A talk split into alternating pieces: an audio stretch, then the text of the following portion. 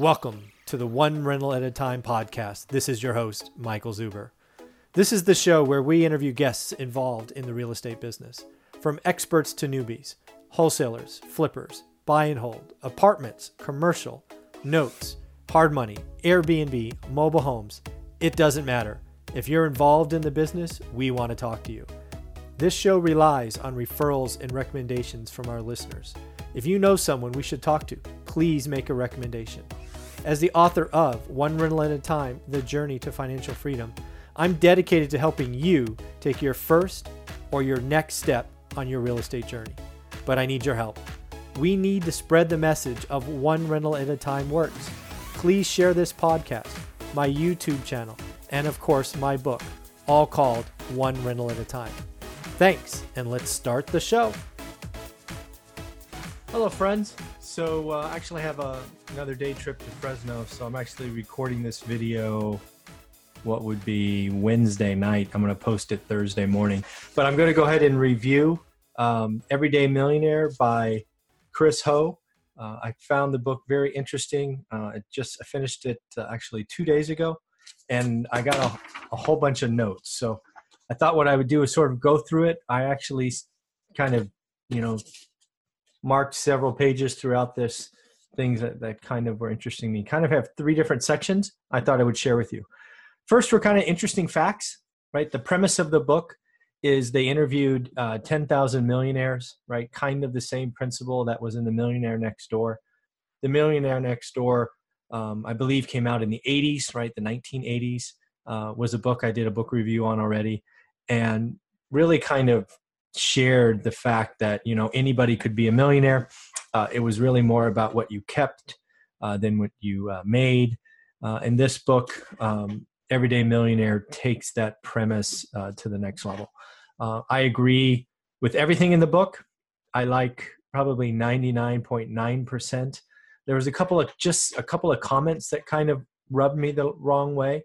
Uh, but overall, a book that's you know several hundred pages and, and uh, was extremely well written. Uh, obviously, gets a pass there, but I'll, I'll share everything I, I, thought for you. First section I sort of created were kind of interesting facts, and I'm going to do my best to quote them. So I'm going to look at my notes. Uh, the first is the average millionaire crossed, crossed that seven figure mark when they were 49.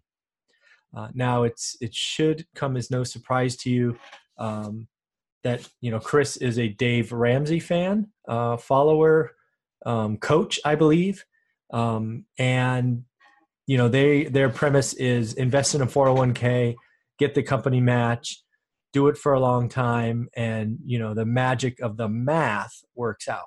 So. Uh, the average millionaire, again, in their study, uh, crossed that mark of seven figures at 49. I thought that was interesting. The other thing I thought was really interesting is again this subset of 10,000 people. Uh, 70% of them, so seven out of 10, saved more than 10% of their income. That's a big number, right? And you know the other thing that was really interesting is that most of them didn't have high paying jobs, right? There were several, probably more than half, and I'm just guessing based on the case studies they gave us, where they never made more than fifty thousand dollars as their as their job. They're talking about accountants and teachers and engineers and things like that. So I thought that was pretty interesting, saving greater than ten percent of your money. And you know, I'd ask you, do you save ten percent of your income? You know, it's um, it's interesting. Uh, another one that I thought was really interesting is seventy six percent of the millionaires they interviewed thought that anybody with hard work and focus uh, and dedication, obviously, could get there as well. And I thought that was pretty encouraging. That really goes to the fact that um, the people that crossed that barrier realized that they didn't do anything special, if you will. So um, I thought that was pretty good on them. Uh, the other one, obviously, I said it already, is high income doesn't make you a millionaire. Um, frankly, a high income they highlighted several times could lead to bad behavior and overspending and things of that nature. So I thought that was pretty good. Uh, and then uh, this is the one that got me is 79% of the millionaires they interviewed um, did it via the 401k and their company matches and their retirement plans i think this was really selection bias right i think um, you know they interviewed 10000 millionaires that followed dave ramsey uh, and and that kind of message. It's people that are in their circle. They were very clear about it. It's not like they were hiding it or anything. Um, but you know, I don't. It kind of rubbed me the wrong way that they were so focused on that. I think if they would have looked at ten thousand millionaires, maybe half from that and half from elsewhere, I think we might have found some different stories. Um, and we'll talk about that in a minute. So there's a couple of things though I just flat out fully agreed with. Um, I believe there are a lot of people allow what they called, and I think I've quoted it correctly, is lifestyle creep. That means as your wage goes up, right, or maybe it goes this way, uh, your in your spending goes up. I suffered through that through my 20s. As my income went up, I just bought more stuff. I bought nicer stuff. You know the and now what I call need versus want. Um, I was buying wants and not needs, and and they talk about again in the book. If you're if you're focused on your needs and then you're saving, um, you know that's that's how you get there. And you do that over time. You do that with the support of your significant other and the rest of your family and you can get there. You might get there when you're 49 like they did in their story uh, but you can get there. Uh, again they do the whole discipline budget sacrifice right? They took care of their needs uh, but their their needs were pretty basic uh, again they had discipline and then budgeted and they tracked and they did all of that uh, i thought it was interesting that all walks of life following this strategy in fact, if, if you want the slow path uh, to the process and you're willing to, to work for 40 years, I think the math says that even if you make 50 grand a year, you can become a millionaire. Uh, you do this, you do some savings, 401k, you get your company match. Assuming the stock market does what it has historically done, uh, I think 40 years, uh, you know, if a million dollars is the simple goal, uh, then, then there you go. Um, nothing was overnight. Uh, they made a very big point of that. This all takes time. Uh, it takes uh, dedication. Um, I think they said something like 91% of them did it in, in more than 10 years, which means some of them did it in less, but most of them got there in, in greater than 10 years, which makes total sense. They're not taking high risks, high growth. You know, they're not investing in, in crypto or, or, or whatever early. Uh, they actually had a couple examples of people just making bad investments and burning through a, a, quarter of a million dollars in one example on vitamin popsicles or something. Um, it was um, it was a funny story actually. Um, again, anyone can be a millionaire. Um, it's boring. It's slow. It's just it's just doing a process and over and over every week putting stuff away. Um, they don't do uncalculated risks. Uh, they do have their money work hard, right? They're making sure it's in there. Uh, and then they, they were also very keen on the fact that it's important to do it with your significant other, uh, which I believe as well. You can't have one person earning and saving and then the other one's leaking oil and, and doing something else. So um, I thought that was uh, pretty well done. Uh, a couple of other ones they talked about that kind of, you know, got at me is they, they're obviously pushing the debt free message, uh, which I think is great, right? I think having credit card debt or student loans or car loans or any of that is is interest you shouldn't be paying, right? In my opinion, um, paying off your house, right? That's kind of a judgment call, right? I think I think before you retire, you, your house should be paid off. Um, that would be really cool uh, for you to have the biggest biggest I don't know variable covered, if you will. Uh, however, uh, the one I didn't like um, was no debt for investments. That one kind of bothered me a little bit, uh, and they made some I don't know off the cuff remarks that that I thought were unfair. Right? They they they gave an example of some hotshot real estate investors who frankly aren't real estate investors they're speculators talking about high leverage and appreciation and negative cash flow doing this and that and um, i think they branded all real estate investors with one brush and i think that's very unfair um, so that didn't sit well with me i think having debt conservative debt you know 50 60 percent LTV on a cash flowing asset that's fixed rate, that's protected with inflation and all those other things.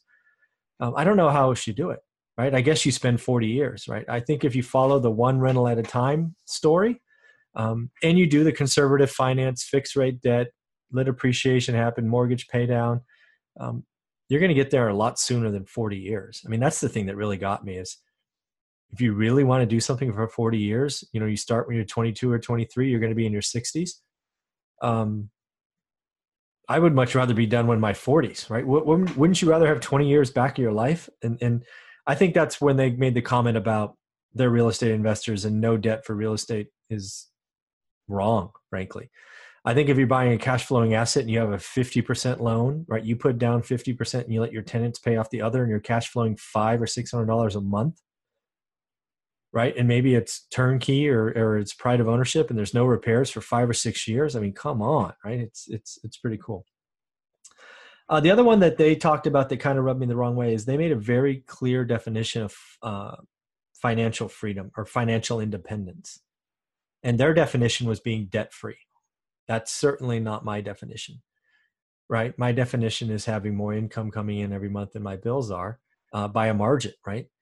Um, it is nice to have some assets debt free. I won't. It's that's that's options for you, but again, I think sort of you know highlighting all debt, even debt on investment properties, is a mistake. Is an error in judgment right? Having investment properties owned free and clear, frankly, in some some worlds can make you a target.